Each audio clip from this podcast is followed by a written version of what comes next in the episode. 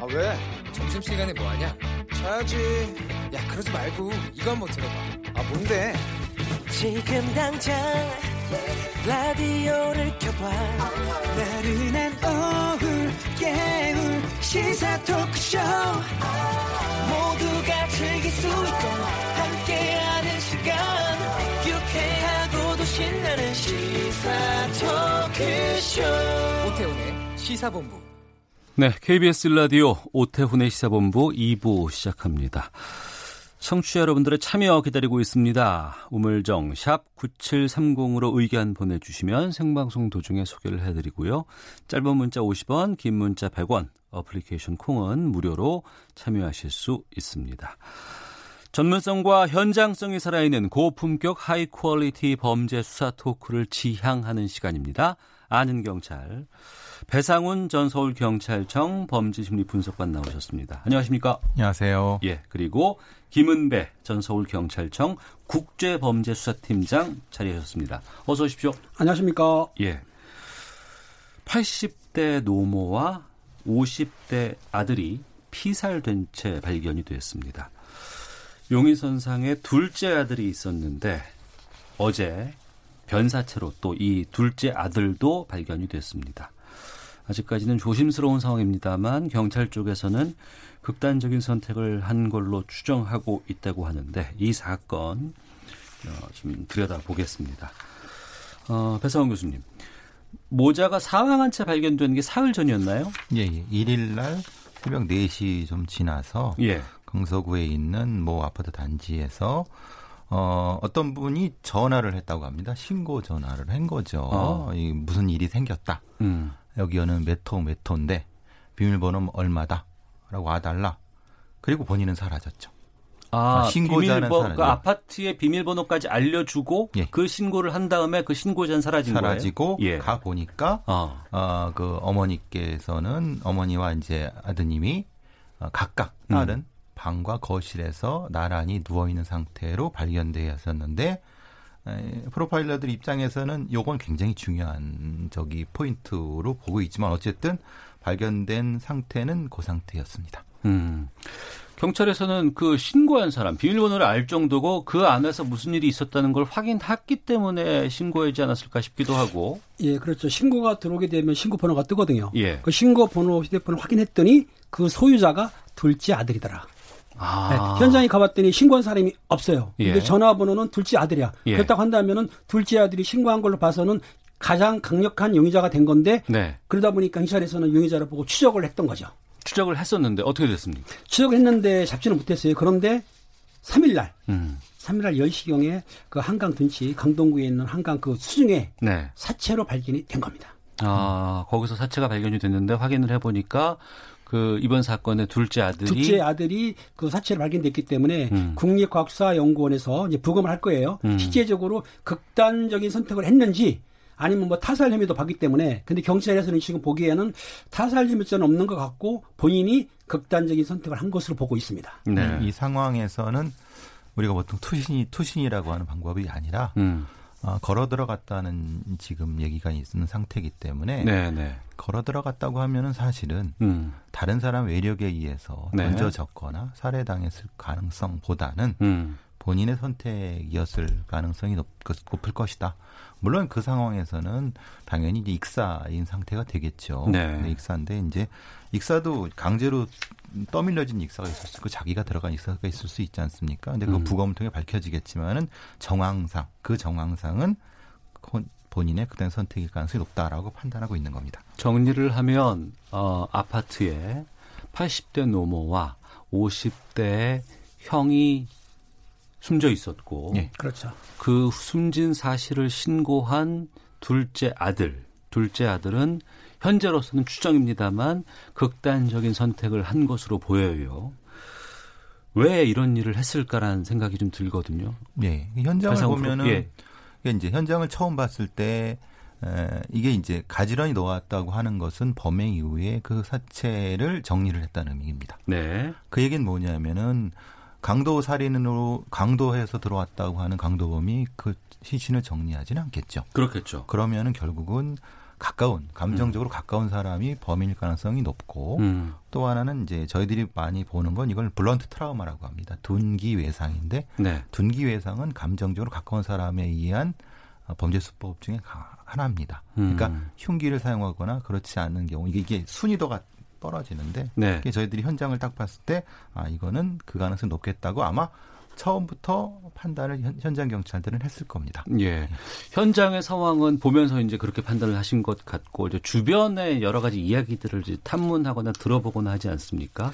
이 가정의 상황들을 좀 알아봤으면 좋겠다는 생각이 들어요. 그 경찰에서 주변을 탐문을 하죠. 탐문했더니 옆집이라든지 주변 탐문해 보니까 가끔 싸운 소리 났다는 거예요. 싸운 네. 소리 났고 그 둘째 아들이 전번에 손이 다쳤는데 아마 형을 케어하면서 하다가 음, 그 돌보고 손을 다치기도. 하고 예. 그러니까 예. 본인 입장에서는 직장도 다녔다 그만뒀는데 예. 그 엄마하고 형을 케어하다 보니까 굉장히 힘들었던 것 같아요. 형이 장애가 있- 장애가 있었기 때문에 휠체어를 예. 타잖아요. 그러다 어. 보니까 그 케어를 해야 되는데다가 더군다나 또 경제적으로 여건도 힘들고 예. 그 기초수급 생활자이기 때문에 돈이 이제 적지 않습니까? 그러다 음. 보니까 경제력도 힘들고 혼자 하니까 여러 가지 어려움 때문에 스트레스를 받아왔던 것 같아요. 네. 그러다 보니까 이렇게 극단적을 선택을 해갖고 또 사건을 벌였다고 경찰은 보는 거고요. 음. 주변에서 말하는 것도 좀 들어보니까 그런 식이에요. 쉽게 얘기해서 그 상황이 매우 안 좋았다. 네. 다투기도 했지만은 힘들어하는 걸 모습을 본 것 같아요. 음. 그러다 보니까는 경찰에서 볼 때는 아 그러면은 그 형과 엄마를 살해한 다음에 극단적인 선택을 했구나라고 보는 거죠.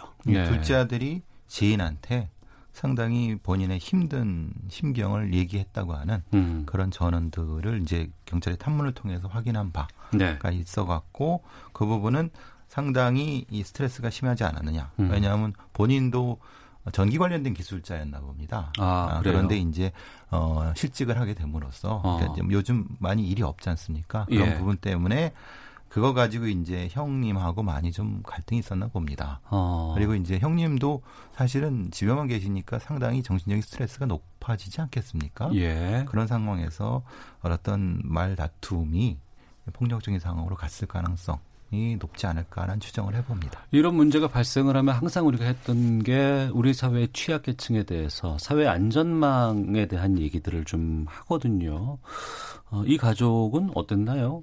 그렇죠. 기초 수급 생활자이기 때문에 들어온 돈이 적었어요. 그런데 예. 이제 정부에서 하는 거 뭐냐면은 그 간병 요양사라고 있습니다. 예, 예. 그 방문 요양 관리사라고 있는데 그분들이 나가서 낮 동안에 빨래도 해주고 그다음 식사도 대접해주고 청소도 해주고 이런 걸 하거든요. 음. 그렇지만은 그분들이 간 뒤에 저녁이라든지 새벽이 문제거든요. 그렇죠. 그때까지는 예, 예. 간병 그 하지 못하기 때문에 뭐 음. 장애인 뭐 도움도 있지만은 그러다 보니까는 그 혼자서 그 둘째 동생이 관리하기가 매우 힘들었던 거죠. 네. 그러다 보니까 그런 범위를 했는데 정부에서도 지원을 하고 있지만 음. 지원하는 것이 좀 미약한 거는 사실입니다. 네. 가장 등급이 높은 1등급 경우 월 117시간이 최장입니다. 네. 그럼 30일로 나눠보면 하루에 3시간, 그러니까 4시간이 안 되거든요. 음. 4시간 와서 빨래 대, 대신해주고 뭐 여러 가지 청소 같은 거 해주는 걸로 최장입니다. 음. 그러면은 아까 팀장님 말씀하신 것처럼 밤엔 어떻게 하느냐. 네. 그러니까 그런 것에 대한 너무 안전망이 부족한 거 아니냐. 음. 그리고 사실 물질적인 것은 그렇다 쳐도 감정적인 부분은 어떻게 할 것이냐. 감정적인 왜냐하면 부분. 이 활동을 안 하시는 분이 집안에만 계속 계시니까 네, 네. 사실 정신적으로 매우 위태로운 상태 아니겠습니까? 네. 거기에다 같이 위태로운 어머니께서 같이 둘이 계시면 음. 사실은 사이가 좋아지는 게 아니라 더 나빠지겠죠. 왜냐하면 서, 수 로가. 서로를 예, 비난할 예. 어. 수밖에 없는 상황이고 아. 서로가 이거는 계속 있으면 불편함도 있을 그렇죠. 수 있고. 당연한 겁니다. 예. 그래서 이제 이 작은 아들이 어, 집에 잘 안 들어가고 음. 형이 있- 어머니랑 같이 있을 때만 들어간다고 합니다. 그러니까 아예 음. 좀 밤늦게 들어갔거나 그 뭐지 이, 이 돌아가신 분을 제가 뭐 옹호하려 그런 말씀은 아니고 네. 이, 이 감정적인 어떤 서비스를 이 사회 안전망을 어떻게 처리할 것인가가 사실은 사회복지 차원, 차원의 장애인 복지 차원에서 굉장히 굉장히 골, 이 필요한 부분인데 음. 아직 어떻게 할 수가 없는 상황입니다. 네. 어, 뭐 보도가 나오고 나고 이제 이 관련된 댓글들을 좀 봐도 뭐 비난하는 것도 있습니다만 그보다는 좀 지켜지지 못하는 좀 안타까움에 대한 지적들이 좀 많이 있더라고요. 그렇죠. 이제 개인적인 단죄를 하는 것보다는 이게 간병살인으로 쪽으로 보는 것 같아요. 그러다 보니까 너무나 힘들었기 때문에 어쩔 수 없었다. 음. 동정이 간다. 그런 일꾼들이 있는데 어떻든 그렇다 하더라도 힘들고 스트레스 받고 한번 케어하는데 어려움이 있다 하더라도 사람을 살해했다는 거에 대해서는 아, 대한 책임을 네. 져야 되는데 예, 예. 지금 말다시피 본인이 사망을 했어요. 음. 경찰에서는 범인은 체포를 했다고 보는데 기소할 수가 없지 않습니까? 사람 기소해야 예, 되니까. 예. 경찰에서는 아마 이걸 공소권 없음으로 음. 정리해가지고 검찰에 송치할 것 같습니다. 예. 그러니까 전 다시 한번 말씀드릴 것은 어, 안타까움으로 이제 일종의 그 동정을 하시다 하더라도 살인 자체 그 가족 살인 자체에 대해서는 절대 그런 생각을 하시면 안 되는 거죠. 네. 조금이나마 이런 것이 잠, 까딱 잘못하다가는 음. 이거 자체가 잘못된 여론을 이끌 수 있기 때문에 네. 그건 정확히 하셔야 될 것 같고 우리 저 시청 당연히 뭐 시청자들께서는 그렇게 생각하시겠지만 혹시나 하는 마음에 어, 정부나 아니면 지자체에서는 예. 제가 아까 말씀드린 것처럼 감정적인 것을 좀 풀어줄 수 있는 음. 어떠한 방안이 있을 거, 있어야 될 것 같아요. 그 부분 좀 여쭤볼게요. 그러니까 우리가 이제 이런 취약계층이라든가 이런 분들에게 도움을 주기 위해서 아니면 계속 이제 보호하기 위해서 여러 가지 정책들을 펴고 거기에는 물질적인 것들이 있을 것 같고 아니면은 그 외의 것들 부수적인 것들을 도움 줄 수 있는 여러 가지 제도들은 마련해 있습니다. 근데 그 감정적인 측면을 어떻게 해야 될까라는 고민들이 들거든요. 거, 그쪽으로는 배상원 교수께서 전문가시니까. 예, 제가 장애인 복지센터에서 장애인 그 사회복지도 해봤기 때문에 네. 가장 힘든 부분이 그겁니다. 그러니까 가장 그 많이 시도했던 게 말벗 서비스 같은 겁니다. 말벗 서비스 예, 예, 예. 대화하면서 예, 풀수 예, 예. 있는 그러니까 사회복지사들인가 이런 분들이 전달 체계로 가서 한 시간 정도를 얘기를 하는 어떤 서비스도 개발된 게 있는데 네. 문제는 그게 수가가 안 맞는다는 겁니다. 아 수가가 뭐냐면 그걸 그 한 사람 한편 이걸 집중으로 할 수 없으니까 그렇죠. 그, 런 수요가 엄청나게 많다는 겁니다. 음. 거기에 맞게 안 된다는 거죠. 네. 그러니까 제도적으로 어떤 방법들을 개발해야 되는데 거기서 음. 막혀갖고 진보가 진행이 안 되는 겁니다. 몇 년 전까지는 제가 알고 있기는 말벗 서비스가 활발히 진행되다가 지금 멈춰 있는 상태거든요. 네. 인력도 필요할 것 같고 그리고 뭐 도시락을 준다고 하면은 거기에는 이제 갖다 드리면 되는 거지만 말벗 서비스는 대화를 하는데 뭐 10분 대화가 끝날 것도 아니고요. 그렇죠. 보통은 가장 못해도 한 시간은 해야 되거든요. 그렇죠. 그럼 한 시간 정도 하고 그럼 뭐 조금 더 할 수도 있는 거고. 음. 근데 그러기에는 쉽게 말하면 수가가 안 맞는다는 거죠. 알겠습니다. 좀 그에 대한 고민들 전문가분들과 함께 좀 어, 찾아봐야 되지 않을까 싶습니다. 아는 경찰 배상훈 전 서울경찰청 범죄심리분석관 김은배 전 서울경찰청 국제범죄수사팀장과 함께하고 있습니다. 잊을만 하면 터지는 재벌가 마약 소식 다뤄보겠습니다. CJ그룹 장남 이선호라고 하는데요. 이 부분은 또 마약 좋은 김은배 팀장께서 전문가셔서 공항 세관에서 적발이 됐다고요? 그렇습니다.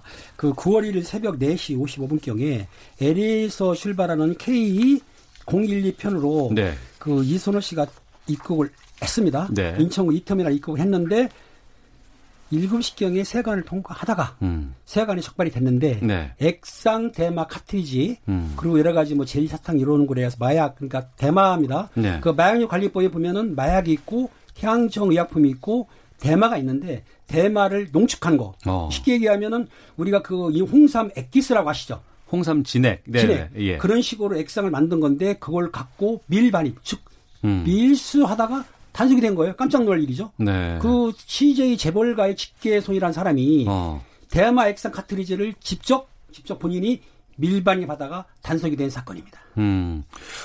뭐 재벌가에서 마약 걸리는 거는 종종 있는 일인데 어떻게 직접 갖고 올 생각을 했을까요? 그 LA 같은 경우에는 마약 흡입에 대해서는 단속을 안 합니다. 어. LA가. 그런데 예. 구하기가 쉽죠. 예. 그런데 제가 보기 이런 건 있어요. 왜냐하면은 본인이 국내에서 그 마약 유통자 상대로 구입하게 되면은 신분이 드러날 수도 있고 어. 마약 판매자가 걸리게 되면은 또 단속이 되지 않습니까? 네. 그런데 본인이 직접 갖고 오게 되면 음. 단속할 사람이 없죠. 네. 몰래 통과만 되면. 음. 근데 이런 경우는 거의 없었는데 이번에 그 CJ 그 장남께서 어떻든 그 액상 대마를 카트리지 수입하다가 단속이 된 거예요. 이제 네. 버닝썬 사태의 여파가 있는 거죠. 왜냐하면 그때 되면서 재벌들도 음. 많이 걸려 들어가지 않습니까? 예, 예. 거기에 중간 저기 판매책이 들어가면서 어. 아마 그 부분에 대한 것 때문에 네. 중간 판매측을 격려하는 것보다는 음. 직접적으로 가지고 어, 백팩 같은 거 메고 들어오면 이게 전수조사를 하기가 어렵거든요. 이 모든 통관품들을. 네, 네. 근데 이제 그 부분 사실 그렇지 않습니다. 이제 이런 것들은 쉽- 그 탐색견이라는 걸 통해서 분명히 탐지될 수가 있는데 음. 저도 이분이 무슨 무슨 생각으로 이렇게 대놓고 가지고 오셨는지 저도 이해가 안 됩니다. 예. 아, 네. 그거 제가 좀 설명해 드릴게요. 네, 네, 왜냐하면 네. 어. 탐색견 같은 경우에 매일 쓰는 건 아니고 음. 화물에는 많이 하거든요. 근데 네. 이분 같은 경우에는 배낭에다 넣었단 말이에요. 수화물, 그러니까 기내 수화물로 기내 수화물 거예요. 확률이 큰데 그렇다고 한다면은 외국 다녀보셨지만은 어. 탐지견은 별로 잘 없지 않습니까? 그렇기 때문에 일반적으로 넣을 때 마그나이를 통과를 하는데 아. 네. 금속은 삐 하고 울려요. 그렇죠. 그렇지만 가루라든지 이물 같은 경우는 울리질 않거든요. 어. 그러니까 본인이 몸에 갖고 온다든지 가방에 이렇게 되면은 물론 예. 그 CCTV 이렇게 안에 보면은 통과이 되는데 소리가 안 나기 때문에 통과하면 그만이거든요. 음. 그래서 본인이 소지하고 오게 되면 단속하기 힘들다. 그런데 네. 이런 마약 수사관들이 첩보를 줘서 아 어느 예의라는 사람이 몇 편으로 들어온다고 하더라 몇 시경에 그 찍어주면 가능한데 그냥 일반적으로 단속하기 쉽지가 어려운 거죠. 이제 그럼 이번엔 제보 때문에 잡힌 건가요? 아니죠. 그건 아닌 것 같아요. 제 생각에는 어. 실제적으로 뭐 샘플링도 하거든요. 예, 근데 예. 샘플링보다는 누가 제 생각이지만은 어. 일반적으로 세관에 첩보원들이 있기 때문에 예, 예. 세관이나 아니면 법무부에 누가 제보할 가능성이 큽니다. 아. 이게 제가 어 사실 구체적인 수법을 말씀드리면 안 되기 때문에 아, 하지 마세요. 예, 안 됩니다. 근데 예. 이제 우리 저기 어, 제작진들이 고생할 수 예, 있어서 예. 전수 조사를 하지 못하지만은 음. 어, 우리 세관에서는 여러 가지 정, 경로를 통해서 네. 탐지를 하고 있기 때문에 절대 가져오시면 안 됩니다. 이거는 음. 당연히 불법이고요. 예. 다만 이, 이 액, 제품 자체가 네. 액상 대마라든가 뭐 이제 대마 캔디라든가 이런 부분들은 고농 축액을 거기에 스며들게 만들어 갖고 음. 냄새라든가 이런 걸 가장 줄이 줄일 수 있게끔 최적화돼서 만들려고 하거든요. 네. 근데 사실은 그것 때문에 이 사람들이 이런 것에 자신을 하는 것 같은데 절대 그렇지 않습니다. 음. 이제 그러니까 어 이런 냄새 안 나는 냄새를 줄이는 대마를 만들려는 사람과 네. 잡으려는 사람이 지금 경쟁하는 음. 상태인 거죠. 김은배 팀장님. 과거에는 뭐 재벌과 대마초 사건들, 뭐 연예인들 대마초 사건들 참 많이 있었습니다. 네네. 과거에. 최근에는 이게 뭐 대마초보다는 바- 아까 말씀하셨던 것처럼 액상 카트리지 대마, 뭐 예. 농축, 뭐 대마 진액 예. 이런 것들을 많이 이용을 한다고요? 그 전에는 저 대마초를 말아서 피웠어요. 예. 연기로 피웠는데 예. 그거는 좀 약합니다, 사실은. 근데 아. 지금 액상 대마라고 한다면은 일반 대마초보다 한 20배 정도의 농축액이에요. 네. 그리고 또 뭐가 좋냐면 냄새가 적어. 음. 효과는 급 빠른 거죠. 네. 그리고 지금 전자 담백이라고 혹시 아십니까? 네, 전자 담백. 네, 네, 네. 거기에 피워서 필 수가 있어요. 어. 그러니까는 그 대마초를 말아 피는 게 아니고 예. 전자담백에 삽입이 되기 때문에 어. 전자담백처럼 필 수 있다는 얘기예요. 예, 그 예. 남한테도 걸릴 염려가 적고 예, 구체적으로 말씀하지 마세요. 그렇죠. 예, 조혜연. PD가 난리가 아, 났습니다. 그렇습니다. 어떻든 간에 그렇기 때문에 예. 지금 재벌 선배들이 쓰고 있는데 음. 그렇다 하더라도 경찰이나 마약수사관들이 이걸 단속할 수 있거든요. 네. 그러니까 냄새가 적다 하더라도 쓱 지나가면서 수사관들이 보게 되면 알아요. 음. 그러니까 이 필생활 아주 하시면 안 되는 거죠. 그럼 여기서 제가 좀 이 지점은 또 질문을 드려야 될 것 같은데 이 이선호 씨는 체포나 구속되지 않았고 진술받고 공항에서 집으로 보, 보냈다면서요? 예, 그러니까요. 보통 이거 마약류 밀반입이거든요. 예.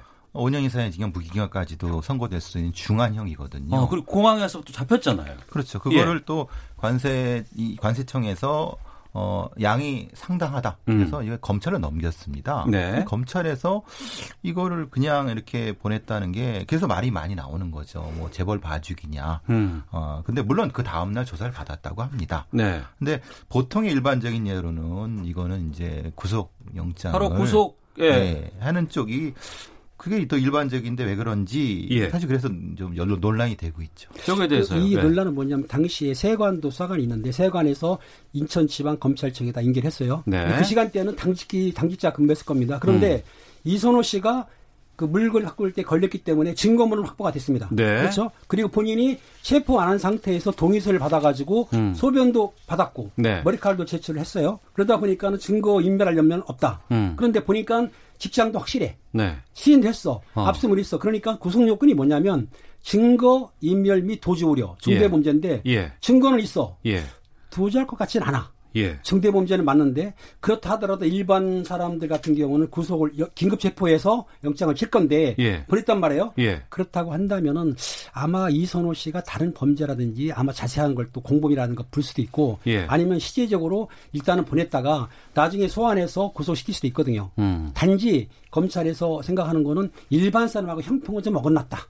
그렇지 않습니까? 아까 네. 말씀하셨듯이 5년 이상 무기징역이라고 한다면은 체포를 해서 영장을 쳐야 되는데 음. 현재까지는 보냈지만 네. 또 소환해가지고 사후영장을 받을 수도 있습니다. 네. 그렇기 때문에 아직은 두고 봐야 되는데 단지 이제 일반인들이 볼 때는 어떻게 해서 체포를 안 하고 보냈냐. 요것 때문에 좀 여론이 약간 안 좋은 건 있죠. 재벌도 일반인이죠. 법 앞에서는 다 똑같은 것이고 확인해야 음. 되는 것이고 그리고 다른 사람들은 붙잡고 체포하고 이러면은 어, 이 성과라고 알리고 하는 그런 상황인데 이거 이렇게 받았다고 해서 풀어주는 거는 저로서는 좀 쉽게 납득되지 저도 않는. 저도 이런 것도 개운하지 생각해. 보시면 네. 일반적으로 일반이라 밀수하게 되면 그걸 판매하는 사람들이 갖고 오는데 네. 이 이선호 씨 같은 경우는 판매 목적보다는 어. 자기가 제약하려고 알겠습니다. 자기 거를 그런 걸 이제 참작한 것 같아요. 저는 그, 그, 그거에는 생각이 다릅니다. 왜냐하면 그렇습니까? 그거는 자기가 튀려고 했 던, 하려고 했던 건 아직 어. 모르죠. 어. 그건 다 생각해서 판단해야 되는 거예요. 남에게 그러니까. 줄 수도 있는 그렇죠. 것이고 예. 그렇지. 음, 그것도 배제할 수는 없겠네요. 그러네요. 알겠습니다.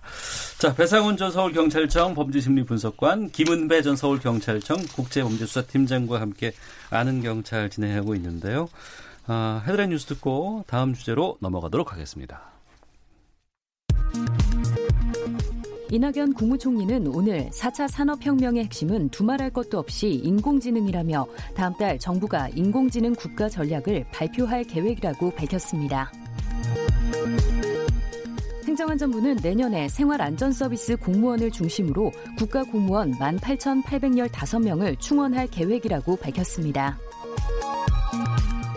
조국 법무부 장관 후보자에 따르 고교 재학 중 제일 저자로 오른 병리학 논문과 관련해 대한소아청소년과 의사회가 심각한 연구윤리 위반이라며 조 후보자의 사퇴를 촉구했습니다.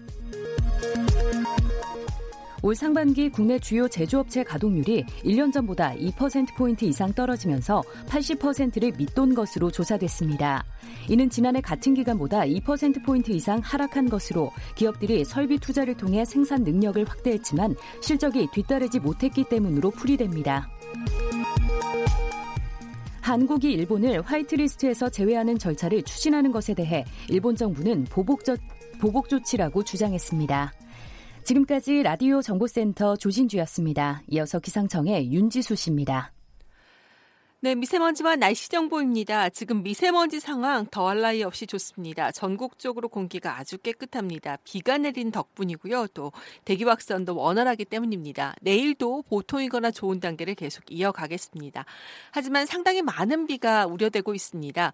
중부 지방의 경우 정체 전선의 영향을 받아서 금요일까지 비가 이어지는 가운데 지역에 따라서는 200mm 이상 아주 많은 비가 내리는 곳이 있겠고요. 강원 영동 지방과 충청북도 또 남부 지방 에서도 비가 내릴 텐데 남부지방 내일까지 120mm 이상의 많은 비가 예상되는 상황입니다.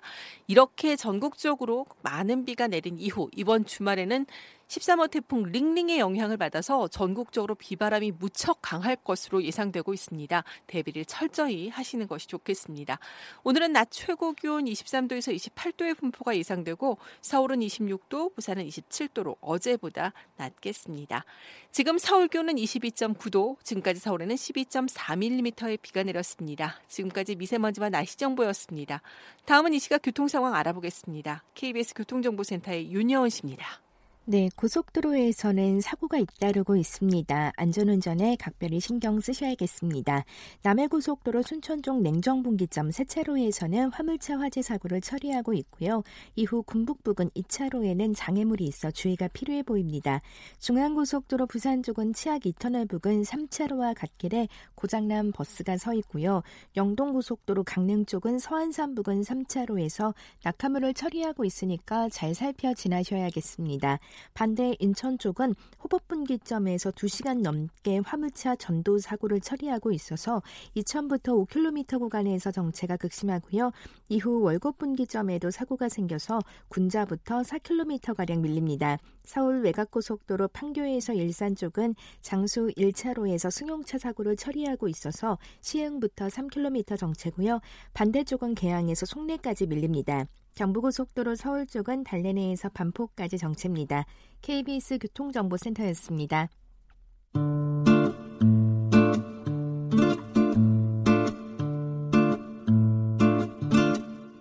오태훈의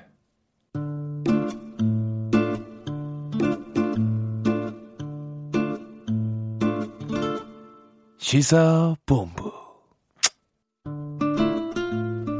1시 30분 됐습니다. 배상훈 전 서울경찰청 범죄심리분석관, 김은배 전 서울경찰청 국제범죄수사팀장과 함께하고 있습니다. 아, 전 남편 살해 혐의로 구속 기소된 고유정 2차 공판이 이번 주에 열렸습니다. 그동안 뭐 공개하는 것, 그리고 사진, 뭐 이런 부분들에서 여러 가지 이야기가 나왔고요. 머리카락 커튼, 이런 수식어까지 나왔었습니다. 얼굴을 들지 않고 머리카락으로 자신의 얼굴을 계속 가렸던 것이고, 여기에 대해서 저희가 몇 번 지적을 했었고, 어, 관련된 이야기를 두 분과 나눴었는데, 이번에 경찰이 머그샷 도입을 검토 중이라고 합니다. 머그샷 좀 설명해 주세요. 네, 머그샵이라고 한다면 예. 얼굴 사진을 얘기하는 건데 네. 요거는 지금 간단히 생각하시면 됩니다. 저희가 범인을 체포해서 구속시켰을 때에 네. 그 구속 사, 사람 사진을 찍는데 앞에 번호판을 들고 이름을 쓰고 나서 뒤에 키판 있잖아요. 네. 키를 한 다음에 정면 사진을 찍고 어. 측면 사진을 찍습니다. 예. 그 사진을 머그샷으로 불러요. 머그샷. 예. 근데 요거는 공개를 안 합니다. 무슨 말이냐면 검찰에 송치 전에 구속했을 때 그걸 찍어가지고 사진을 보관하는 건데 네. 그 머그샷을 머그샷을 공개하라고 지금 그 국민들이 요구하는 거죠. 음, 네. 왜 머그예요, 이게? 머그는 이제 18세기에 영어로 예. MUG라는 게 이제 얼굴이란 조금 약간 우스꽝스러운 얼굴이나 은어라고 합니다. 속, 속어죠, 속어 말하죠. 예, 미국식 속어인데 음. 그래서 그것을 이제 미국에서 그렇게 불렀나 봅니다. 샷은 이제 그 사진의 그 의미니까 얼굴 약간 우스꽝스러운 얼굴 음. 뭐 그래서 우리가 어떤 컵에다가 네. 그 머그컵이라 그러지 않습니까? 아, 그렇죠. 같은 네, 그 같은 의미입니다. 그 아. 안에 얼굴을 좀 우스꽝스럽게 캐리커처 예, 예. 넣어갖고 하는 게그 머그컵 같은 맥, 맥, 맥락, 아. 맥락입니다. 미국 영화 보면은 이런 장면들 많이 보잖아요. 이 사진 찍는 거 있고 뒤에는 보면은 키를 측정할 수 있는 예, 예. 그 수치가 다 나와 예. 있고 거기 가운데 칠판 조그만 칠판 예, 같은. 걸로 예. 딱 들고 나서 사진 찍는 건데 이거를 미국에서는 공개하고 있지 않나요? 미국에서는 국내일 막론, 막론하고 공개를 해요. 예, 그러니까 예. 뭐 어느 때 보니까 빌 게이츠까지도 공개했다고 그러더라고요. 아, 빌 게이츠의 머그샷도 있어요? 예, 있다고 어. 하는데 우리나라에서는 지금 법률상으로 볼 때에 네. 검 경찰 사진 찍어서 보관하지 공개하지는 않습니다. 그러면 체포된 사람은 다 이거 찍습니까? 아닙니다, 아닙니다. 구속자. 아, 그 안에 들어가야 되니까. 예, 예. 입감을 해서 관리를 해야 되니까 그걸 예. 찍는 거죠. 네. 근데 미국에서도 이게 순서가 이렇습니다. 머그샷을 찍어, 찍, 찍어갖고 어떤 주에서는 그것을 SNS에 공개한 것을 언론이 공개하는 경우가 있고요. 네. 어떤 경우는 경찰에서 그것을 제공해서 언론이 전체를 공개하는 형태가 음. 있습니다. 그러니까 말하는 경찰이 적극적으로 한다기보다는 네. 언론들이 서로 협약을 맺어갖고 음. 이 머그샷을 가져와서 이 부분을 한다라고 형태가 되니까 좀 우리랑 좀저 유통 경로가 다르지만 네. 어쨌든 그것을 제공하는 것 자체가 불법이 아니고 하는 것이고 우리는 특강법에 있는 8조 2항 사이에서 할 수 있다라고 하는 것이 있는데 음. 그 조항을 어, 넓게 해석할 수 있느냐라고 네. 법무부에 질의한 상태 인 겁니다. 그걸 지금 상태가 도입한다고 하는 겁니다. 네, 그러니까 머그샷에 대해서는 개념은 이제 두 분께서 잘 설명해 주셔서 충분히 이해가 됐고요. 그리고 미국에서는 상당수 언론이 공개를 하건 경찰 스스로가 공개를 하건 공개를 한다는 측면인데 우리는 지금까지 공개된 것을 저도 본 적은 없어요. 한 번도 안 됐던 것 같기도 하고 그왜 그런 건지 또 두 분은 이 우리나라에서 공개하는 것에 대해서 어떤 입장인지를 말씀해 주세요. 김은배 팀장님. 이 상황이 뭐냐면 신상 공개 처벌하게 되면은 신상 공개는 그 사진을 공개하는 게 아니고 언론에서 본인들이 월의를 가린다거나 숙이면은 뭐야 찍을 수가 없는 거 쉽게 얘기해서 본인들이 얼굴을 보일 수 있지만 네. 인위적으로 얼굴 치운다든지 경찰에서 뭐 마스크 쓰고 이런 건안 한답니다. 그렇, 음. 그렇지만 지금 머그샷 문제는 실제적으로 구속자만 하고 있어요. 하지만 그 사람이 무죄 추정의 원칙에 따라서 음. 실제적으로 재판에서 무죄 받을 수도 있어요. 네, 네. 이런 상황에서 이거를 공개한다는 거는 좀 신중해야 되지 않을까. 아, 대법원 판결까지는 봐야 된다. 확실하게. 그렇게 되면 모르지만 그 전까지는 무죄로 나왔을 때 음. 범인으로 수생된 얼굴이 경찰에서 제공해가지고 예. 언론이나 발표가 되면은 음. 인권 문제가 있기 때문에 네. 쉽지는 않을 것 같습니다. 어, 그러니까 배상원 교수님. 원래 그 이- 우리가 이제 이 사진을 공개하고 그러는 것 자체가 일종의 여론 재파. 음. 그러니까 어, 주- 죄 있는 사람. 네. 이게 국민적인 형태의 지금까지의 우리가 국민적 정서였단 말입니다. 음. 그러니까 저 법조계에서도 인용하는 것이 네. 공개하게 되면 그것을 되돌릴 수 없다. 음. 아무리 그걸 무죄를 받는다 하더라도 언론이 그 사람이 무죄 받고 어떻게 어떻게에 대해서 이게 억울하지 않다라고 해준 적이 없는데, 네. 그러니까 보도는 이만큼 해놓고 그거에 대한 무죄된 걸 하지도 않는 상태에서 공개라는 거 균형이 안 맞는 거다. 음. 그렇기 때문에 인권에 문제가 있다라고 하는 거고 찬성하는 쪽에서는 그렇다 하더라도 강력범죄잖아. 네. 분명히 공익에 있는 형태, 우위가 있는 형태는 공개하는 것이 맞다라고. 음. 저는 사실은 그 강력범죄자 네. 같은 경우는 초기부터 공개하는 것이 맞다고 생각합니다. 그렇지만은 음. 엄격한 제한이 있어야 되겠죠. 음. 알겠습니다.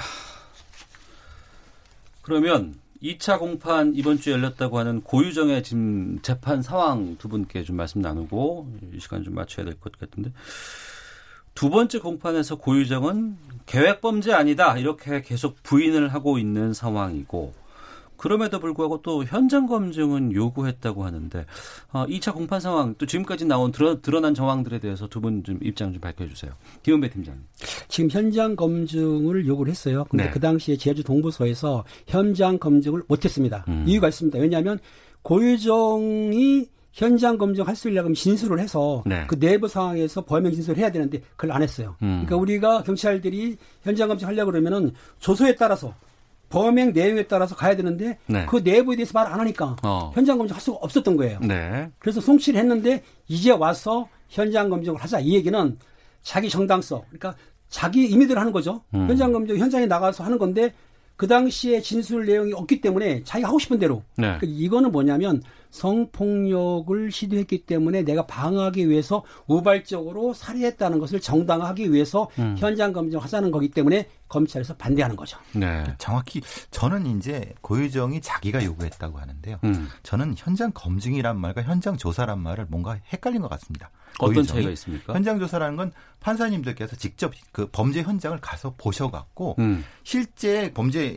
현장 상황이 네. 가해자 피해자 상황이 맞는가를 확인하시는 겁니다. 근데 현장 조사가. 예, 예. 근데 그거는 거의 안 하세요. 왜냐하면 상대 판사님들이 또 바쁘시고 여러 사건도 있기 때문에 근데 중요 사건을 할 수도 있습니다. 음. 그래서 판사님들이 판단하시는 문제인 거고 네. 그 사람이 검증과 조사를 헷갈렸을 수도 있는 거예요. 그러니까 음. 정확히 말하면은 제가 보기에는 고유정은 현장 조사를 요구한 것 같아요. 왜냐하면, 판사한테. 예, 왜냐하면 자기는 그때 기억이 안 난다고 진술을 안 했거든요. 예. 어떻게 뭐 이렇게 공격했다 이런 걸 안 한 상태에서 음. 그러니까 현장 검증 요구했다는 것은 약간 와전된 것이 아닌가. 음. 이거는 근데 고유정 입장에서는 매우 유리한 구도를 가져가려고 하는 겁니다. 왜냐하면은 네. 검찰의 공소장에는 졸피등을 먹여서 무력화된 상태에서 공격을 했고 피가 튀었고 그랬는데 음. 실제로 이게 가능하냐라고 현장 조사로 부딪혀 보려고 하는 거죠. 네. 물론 그것이 통용될지 안 될지는 판사님의 결정이지만은 음. 의도는 그겁니다. 네. 현장에서 뭔가 역전의 어떤 것을 뭐 해게 보겠다라고 하는 겁니다. 음. 그리고 고유정의 변호인이 이건 왜 그랬을까요, 진짜? 지금 남편 전처의 가족을 증인으로 신청을 했다고요?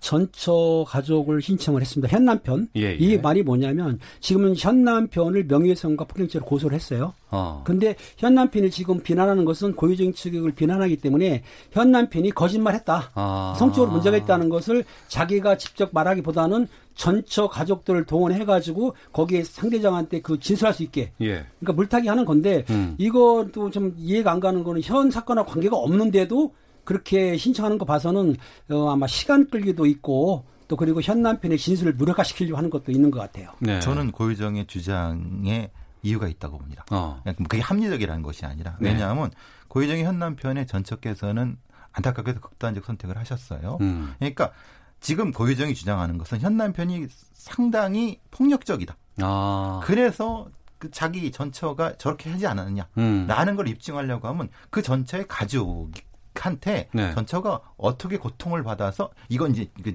이 고유정의 주장입니다. 음. 그렇게 했다는 걸 입증하게 되면은 네. 현 남편의 주장을 무력화시키고 그렇게 되면은 본인의 주장을 어, 이제 합리성을 얻기 위해서 음. 주장하는 겁니다. 물론 받아들여질지 안 받아들일지 모르겠습니다. 아직은 판사님들께서 지금 선택 중이라고 하시는 거죠. 알겠습니다. 추석 지나고 나서 또 제3차 공판 예정돼 있다고 합니다. 검찰 쪽은 계획 범죄다 이렇게 계속 주장을 그렇죠. 하고 있고 고유정 쪽은 우발적인 살인이었다 이런 주장이 지금 맞서고 있는 상황인데 이거 명확히 판가름 나기 위해서는 어떤 조치가 필요한지 끝으로 말씀 좀 부탁드릴게요. 지금 그 과학수사, 그 과학- 국립과학수사연구원이라든가 경찰, 검찰청에 과학수사, 과학수사과가 있어요. 여기에서 감정한 졸피뎀 있지 않습니까? 미리 네. 구입한 거. 졸피뎀 문제가 법원에서 받아들이게 되면 쉽게 얘기해서 13개 정도의 비산을 흔해서 졸피뎀 성질이 나왔단 말입니다. 음. 근데 이거는 고유정 측 변호사라든지 고정 측에서는 아니라고 부인하고 있어요. 그러면은 과학적인 증거를 부인하겠다? 음. 그럼 이제 말도 안 되는 얘기인데 어떻든 과학적인 증거에 의해서 또 감정한 사람들 소환해 지금 하겠다 보면은 법원에서 받아들이게 되면은 계획적 계획된 범죄라는 것이 입증될 것 같아요. 네. 국가수에서 과학수사부서 할 때 그 약간 좀 졸피뎀의 농도에 대한 걸 뭔가 빠뜨린 것 같다는 생각이 듭니다. 왜 음. 지금 계속 이제 고유정희 변호사가 그 얘기를 했느냐 하면은 이게 전이된 증거일 가능성 때문에 네. 졸피뎀이 담요에 묻어나서 이제 전이 될 수 있는 상황에 대한 거를 뭔가를 지금 계속 주장하고 있는 건데 음. 판사님들께서도 지금 고민하고 계신 건 그 부분 같습니다. 그러니까 국가수가 사실은 100%다 옳다고 볼 수는 없습니다. 네. 그러니까 중간에 아무리 뭐 0.01% 실수할 수 있는 거거든요. 아주 작은 가능성이라도 고유정 쪽에서는 신랄 같은 걸 잡으려고 하는 거죠. 그게 음. 잡힐지 모르겠습니다만 네. 그것 때문에 이 논란이 되는 건데 그 부분이 사실은 계획적 살인과 우발살인의 핵- 핵심적인 부분입니다. 네. 아유, 많이 다뤘어요. 너무 많이 다룬 측면도 있고, 판결 때 저희가 그때 좀, 어, 하고 이제는 안 하고 싶네요. 참 힘드네요, 이게. 참. 아는 경찰, 배상훈 전 서울경찰청 범죄심리분석관, 김은배 전 서울경찰청 국제범죄수사팀장과 함께 했습니다. 두 분 말씀 고맙습니다. 감사합니다. 오태훈의 시사본부는 여러분의 소중한 의견을 기다립니다.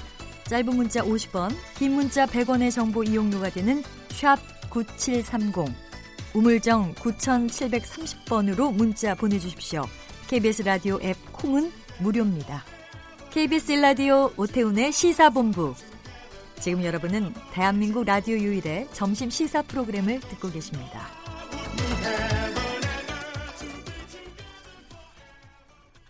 네.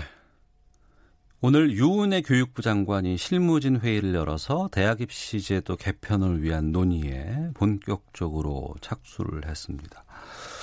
법무부 장관 후보자 청문회가 열리는 상황에서 이게 지금 대학 입시 전반으로 여러 가지 문제가 확산되는 양상까지 지금 전개가 된 것입니다. 이게 이렇게 파장이 올지는 몰랐었습니다.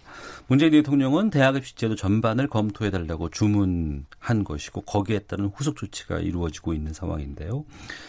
그래서 오늘 저희 시사본부 김성환의 뉴스 소다 이 시간에 대입제도 개편에 대한 전반적인 이야기를 좀 해보도록 하겠습니다. 시사평론가 김성환 씨 되셨습니다. 어서 오세요. 네, 안녕하세요. 예. 그러니까 문 대통령이 주문을 했고 음, 대학 입시제도 전반에 대해서 좀 살펴봐 달라 검토해 달라는 네. 요구가 있었고 교육부 장관이 주재한 첫 회의가 열렸어요. 네. 문재인 대통령이 지금 동남아 3개국 순방 중이지 않습니까? 네. 근데 유은혜 교육부총리도 어, 사실은 순방을 같이 동행을 했었어요. 아 비행기 타기 전에 사진 봤어요. 네. 예, 예. 강경화 장관하고 예, 예. 오르는 거 보였잖아요. 근데 태국 방문을 수행한 뒤에 어제 저녁에 귀국하고 음. 그리고 난 다음에 오늘 이제 장관이 주재하는 첫 회의를 연 겁니다. 예. 어, 근데 이번 회의는 조국 후보자 딸 특혜 의혹이 한창이던 지난 1일 문재인 대통령이 어, 대입제도 전반을 다시 재검토해달라 이렇게 음. 이제 주문을 하면서 그걸 이제 논의하기 위한 회의 성격으로 열린 건데요. 네. 뭐 아시다시피 지금 이 조국 후보자 딸 특혜 의혹과 관련해서 각 대학에서 지금 뭐 촛불 집회가 열리고 있는 상황 아니겠습니까? 방금 전에 뉴스에서도 뭐 서울대에서 촛불 집회 다시 열린다 이런 얘기가 나오는 것처럼 그래서 이렇게 대입제도 자체가 일종의 이제 개천에서 용이 돼가는 과정이라고도 볼 수 있는데 음. 그 무엇보다도 공정해야 할 교육제도가 지금 공정하지 못했던 거 아니냐라고 네. 의심의 목소리가 나오니까 음. 그걸 좀 다시 한번 바꿔보자 이런 논의가 이제 시작된다고 볼 수 있습니다. 예. 정말 뻔한 얘기로 교육은 백년지 대계다 이런 얘기들 하지만 네. 교육에 대한 것들을 평가하고 바꾸고 이럴 때는 여기저기서 다양한 목소리가 다 나옵니다. 네, 맞습니다. 거기에는 내 아이가 가장 좋은 방법으로 갈 수 있는 것이 최선의 제도인 거예요. 나한테 유리한 방식으로 자꾸 그렇죠. 설득되길 바라는 거죠. 예. 우려의 목소리가 이번에도 또 나와요? 네, 맞습니다. 방금 전에 백년지대계라는 말씀하셨지만 백년지대계인데 한 3년지대계도 안못 보는 뭐 이런 상황이었잖아요. 그러니까 교육제도가 계속 바뀌어가고 있는 거예요. 그러니까 이렇게 바뀌었을 때 거기에 따르는 정부의 신뢰 이런 것도 지금 훼손되고 있다고도 볼 수 있거든요. 그러니까 이번에 또 바꾼다고 하면은 교육 음. 현장이 혼란이 또 가중되는 것 아니냐라고 네. 하는 불신의 목소리가 나오는 겁니다. 네. 그러니까 한국 교원단체 총연합회 측은 대입 제도가 자주 바뀌면 정보력이 좋은 오히려 소수 특권층만 더 유리해지는 것 아니냐. 음. 그리고 지난해 공론화를 거친 결과 이 결과가 안착되는 게 일단 우선이다 이런 입장을 내놨고요. 네. 전국 교직원 노동조합은 대통령의 지시 자체가 아예 적절하지 못했다 이렇게 얘기를 합니다. 음. 왜냐하면 조국 후보자 딸 논란은 이미 10년 전에 벌어졌던 문제인데 네. 왜 그걸 기준으로 해서 현재 이슈 제도를 고치려고 하느냐. 음. 그걸 또 고치라고 얘기하는 것조차 잘못된 것이다 이런 지적을 합니다. 네. 하지만 지금 제도에 대해서도 이 문제 때문에 계속 얘기가 나오는 건 사실이잖아요. 왜 그건 사실이죠. 네. 그건 사실인데 뭐 말씀드린 것처럼 교육 제도를 지금 다시 흔들 경우에 음. 어느 정도까지 뭐 어떤 방향이든 간에 지금 이 안정화가 어느 정도는 됐다고도 볼 수 있거든요. 네. 그 제, 제도의 근본을 다시 흔들면 엄청나게 혼란이 커질 것만은 뭐 분명한 것이죠. 음. 근데 저희 시사본부에서도 지난해 그 교육제도 개편과 관련해서 한번 그 주제로 다뤄본 적이 있었는데 네. 지난해 한번 논의가 있지 않았었나요? 어, 문재인 정부 들어서서 첫 그 대입제도 개편안을 발표했어요. 작년 네네. 8월 17일이었는데요. 네. 골자를 정리해서 말씀드리면 정시 비율 확대 음. 그리고 수능 단순화. 음. 그러니까 경, 쟁을 좀 더 완화하자 이제 이런 취지가 담겨 있는 건데요. 네. 어, 현재 수시와 정시 비율이 한 8대 2 정도 되거든요. 네. 그러니까 대부분 학생들이 한 80%가 수시 전형으로 대학을 가고 있습니다. 그런데 이 정시 비율을 음. 한 20%에서 30% 정도 이상으로 좀 높여주자. 네. 이런 게 하나가 있고요. 또 하나는 수능을 단순화하자는 겁니다. 네. 그러니까 수능이, 수능이 너무 복잡해서 학생들이 교육 부담이 너무 크다는 거예요. 음. 학업 부담이 너무 크니까 뭐 예를 들어서 수학, 국어 이런 이제 공통 과목을 만들어 놓고 네. 그다음에 선택 과목을 따로 별도로 분리하는 거예요. 그래서 선택 과목을 좀 여러 과목을 두게 되면 내가 그 중에서 선택할 수 있으니까 그 공부하는 부담이 좀 줄어들지 않겠습니까? 그리고 탐구 영역에서 문이과 구분을 폐지하자 음. 이런 게 이제 담겨 있는데 이거는 어, 우리 뭐, 이버릇처럼 4차 산업혁명 이렇게 얘기하지만 창의성을 가지고 있는 학생들이 좀 그 육성이 되기 위해서는 네. 이렇게 그 학문 간 경계를 뚜렷하게 두는 것보다는 아예 음. 통합해서 학생들이 거기에 대한 통합적 지식을 갖고 있는 게 좋겠다. 이제 이런 철학적인 배경이 좀 깔려 있는 거고요. 네. 그리고 제2외국어나 한문 뭐 이런 일부 과목 같은 경우에 아예 절대 평가로 바꾸자. 음. 이것도 또한 학생들의 학업 부담을 줄어들게 만드는 거죠. 네. 그 지난해 개편안이 정시 비율 확대, 수능 단순화 이 정도라고 하면 지금 이 여론에서 나오고 있는 것과는 좀 일맥상통하는 부분들이 좀 있지 않을까? 네, 그렇죠. 큰 지향점은? 같았는데 어. 그걸 제대로 구현하지 못했다라고. 그럼 당시에는 이거 발표했을 거죠. 때는 논란이 어떻게 나왔었어요? 그때도 굉장히 뜨거웠죠. 그러니까 교육제도라고 하는 게 말씀하신 것처럼 평상시에는 별로 관심이 없어요. 네. 아, 만약에 대학 입학을 앞두고 있는 자녀나 아니면은 음. 고등학교 입학을 앞둔 자녀가 있는 가정에서는 굉장히 관심이 큰데 네. 이미 대학 보냈어요. 음. 뭐 그게 뭐지? 음. 교육제도 잘 몰라요. 음. 그, 근데 그렇죠. 근데 네. 바꾸자고 아이가 갔으면 이제 끝난 거죠. 네, 이제. 끝난 네, 거니까. 우리 유치원 문제도 마찬가지거든요. 예. 그런데 막상 바꾸자고 하면은 사회 전 영역에서 음. 이해관계가 충돌하는 현상이 나타나는데요. 네. 그래서 문재인 대통령은 원래 대선 공약 사항으로 대입 제도를 단순화하고 공정성을 제고하겠다고 얘기를 한 바가 있습니다. 그러니까 취임 초기에 지지율이 높았을 때 이걸 확 바꾸려면 바꿨어야 하는데 음. 사실은 김상곤 당시 교육부 장관이 갈피를 잡지 못했죠. 네. 결론을 못 내리고 국가 교육회의로 갔다가 음. 이게 또 대입 개편 특별위원회로 넘어갔다가 네. 그렇게 핑퐁하듯이 넘기다가 결국 공론화위원회로 넘어갔잖아요. 네. 그리고 교육 제도를 바꾸는 것을 공론화에 붙이는 게 이게 적절하냐 이런 음. 문제 가지고도 굉장히 논란이 뜨거웠고요. 당시 이제 교육부가 어, 제시했던 안이 크게 몇 가지가 있는데요. 음, 수능 평가 방법을 바꾸는 것과 네. 그리고 정시 선발 인원을 확대하는 것 이게 이제 크게 두 가지 물줄기였습니다. 근데 평가 방법을 바꾸는 문제에서는 수능 전 과목을 아예 절, 절대 평가로 다 바꿔버리자. 네. 이런 안이 담겨 있었는데 이게 절대 평가로 전환하면 지나친 점수 경쟁은 좀 줄어들지 않겠습니까? 근데 문제는 대학을 우리처럼 이제 서열화되어 있는 구조가 되어 있는 상황에서 이 절대 평가로 바꾸면 변별력이 떨어지잖아요. 어. 그러니까 동점자가 속출하고 대학별 본고사가 부활될 수 있다 이런 우려 때문에 결국은 이게 받아들여지지 못했어요. 네. 그리고 지금도 얘기가 나오는 것처럼 금수저 전형, 깡깡이 전형이라고 불리는 수시 학생부 종합 전형 이걸 음. 어떻게 할 거냐 이렇게 얘기를 하다가 그 전형의 내용까지 다 손보지는 못하고 말씀드렸던 것처럼 정시 비율을 찔끔 올리는 정도 수준에서 그냥 봉합을 해버렸다는 거예요. 그러니까 이렇게 어정쩡하게 마무리하고 나니까 지금 다시 또 이런 논란이 불거지니까 처음부터 다시 논의하자 이런 얘기가 나오는 거죠. 네. 그리고 올 초, 올 봄에 자유령 사립고 폐지 이거 참 뜨겁게 논란이 됐고 전주 상산고 문제가 좀 부각되기도 네. 했었는데 지금 은 이 특수목적고에 대한 비판도 상당히 많은 상황이고 이거 어떻게 됐어요 지금?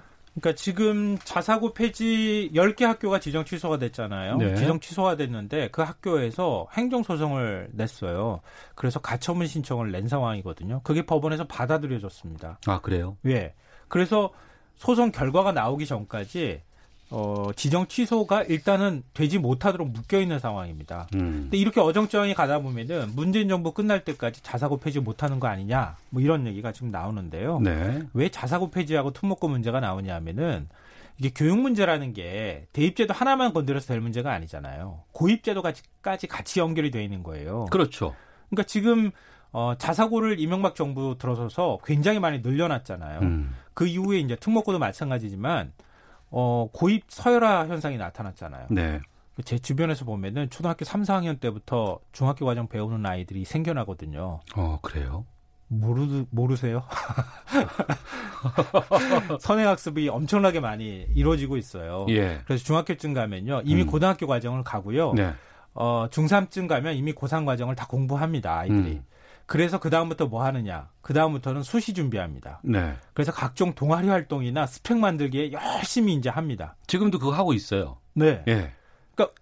아이들이 배워야 될 거를 이미 중학교 때 다 배우고요. 어. 그 다음에 수시 전형 준비만 하는 고등학교들이 대부분이라는 거예요. 예. 이게 과연 교육제도가 맞는 거냐? 음. 이런 의문에서 자사고 폐지 문제, 특목고를 다시 역할을 바꾸자고 하는 얘기가 나왔던 건데 네. 그것도 사실은 뭐 제대로 안 됐고요. 근데 법적으로 간다 그러면 이거 또 논란이 있을 거 아니겠습니까? 계속해서. 그렇죠. 그것도 사실 결론이 나오려면 아직 시간들이 꽤 몇 년 동안 시간이 걸릴 수밖에 없는 상황이고요.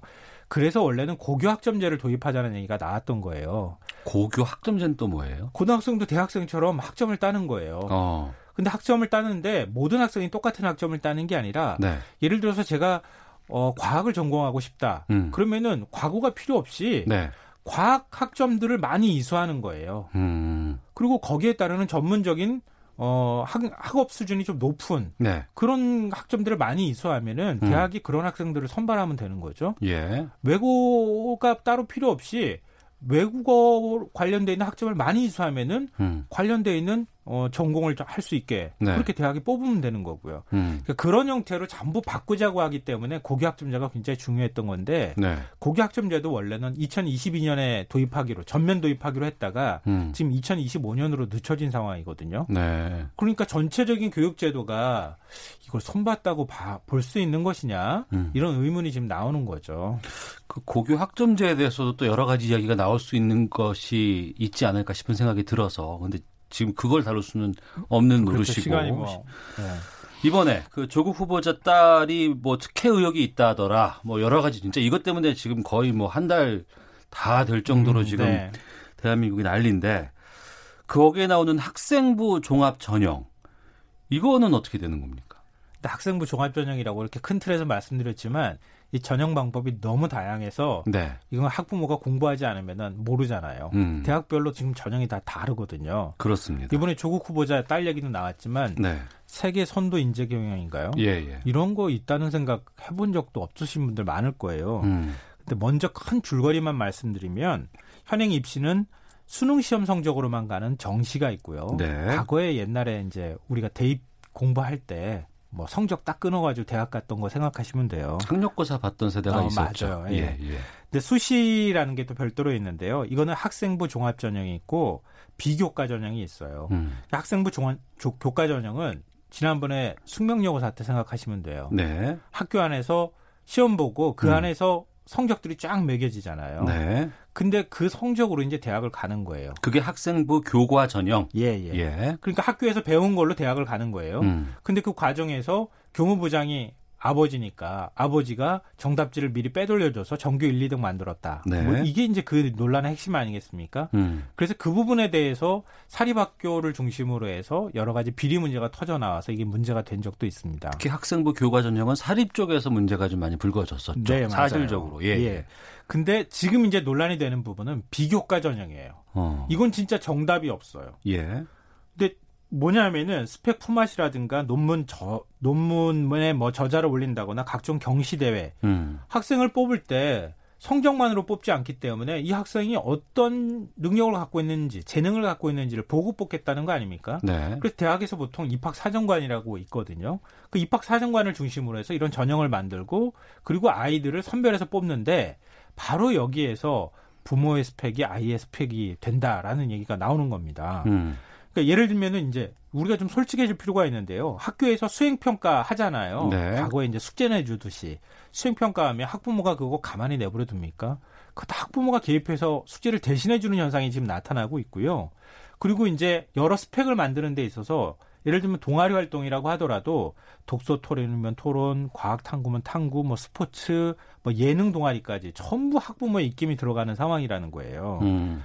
그러니까 맞벌이 가정에 자녀가 왕따를 당한다는 얘기가 바로 여기서 나오고 부모의 정보력이 곧 아이의 또 대학을 선정할 아, 대학이 어떤 대학 갈 수 있는지가 가- 거기서 갈린다라는 얘기가 나온다는 겁니다. 네. 그러니까 이 부분이 불공정성을 야기한다고 하는 게 지금 핵심적인 내용이라고 볼 수 있는 거죠. 음. 정리를 하면 지금 상태에서 대입 제도를 손본다. 그러면 뭐 큰 틀의 변화? 이거보다는 뭐 학종, 학생부 종합 전형의 공정성을 강화하는 쪽 이렇게 가는 건 어떻게 보십니까? 그러니까 지금 이제 정시 비율을 늘려야 한다는 주장이 나와요. 예. 왜냐하면 정시가 오히려 공정해 보이거든요. 이러면은 음. 점수로 딱 대학 가니까. 근데 그것 때 그거의 폐해 때문에 이 상황이 나온 게 아닌가요? 그렇죠. 어. 정시가 늘어나면 강남 8학군 또 부활한다는 얘기가 나오거든요. 학원들 난리 나고 네. 그러니까 새벽까지 공부하고 3말 4초 나오게 되는 거고. 뭐. 맞습니다. 네. 그러니까 그건 대안이 될 수 있느냐라고 얘기 나올 때 대안이 안 된다는 얘기가 많이 나오고요. 음. 그러면은 스펙으로 대학 가는 데 있어서 어떤 요소가 영향을 미치느냐? 이미 2000, 2022년도 대입제도 개편안 안에 자기소개서 분량을 좀 줄이고 네. 그리고 수상 경력은 학기당 하나만 쓸 수 있도록 바꾸기는 했어요. 아 너무 문제가 많아서. 네, 문자가 많아서 2022년부터 시행하는 거에는. 음. 근데 이걸 더 손보자. 이런 얘기가 나오는 겁니다. 음. 그러니까 스펙을 최대한 줄이는 방향으로 예. 불공정하다는 얘기가 안 나오는 방향으로 음. 이 비교과 전형 학종을 좀 바꾸는 방법으로 가는 게 현재로선 대안이 아니냐 이런 목소리가 조금 더 높습니다. 네. 세계 대학 순위에서 우리나라 대학이 참 많이 떨어진다고는 하는데 들어가기는 왜 이렇게 힘들고 복잡하긴 왜 이렇게 복잡한지 모르겠습니다. 자, 시사평론가 김성환 씨 함께했습니다. 고맙습니다. 네, 고맙습니다. 네. KBS 라디오 오태훈의 시사본부 여기서 인사를 드리겠습니다. 내일 12시 20분에 다시 찾아오겠습니다. 안녕히 계십시오.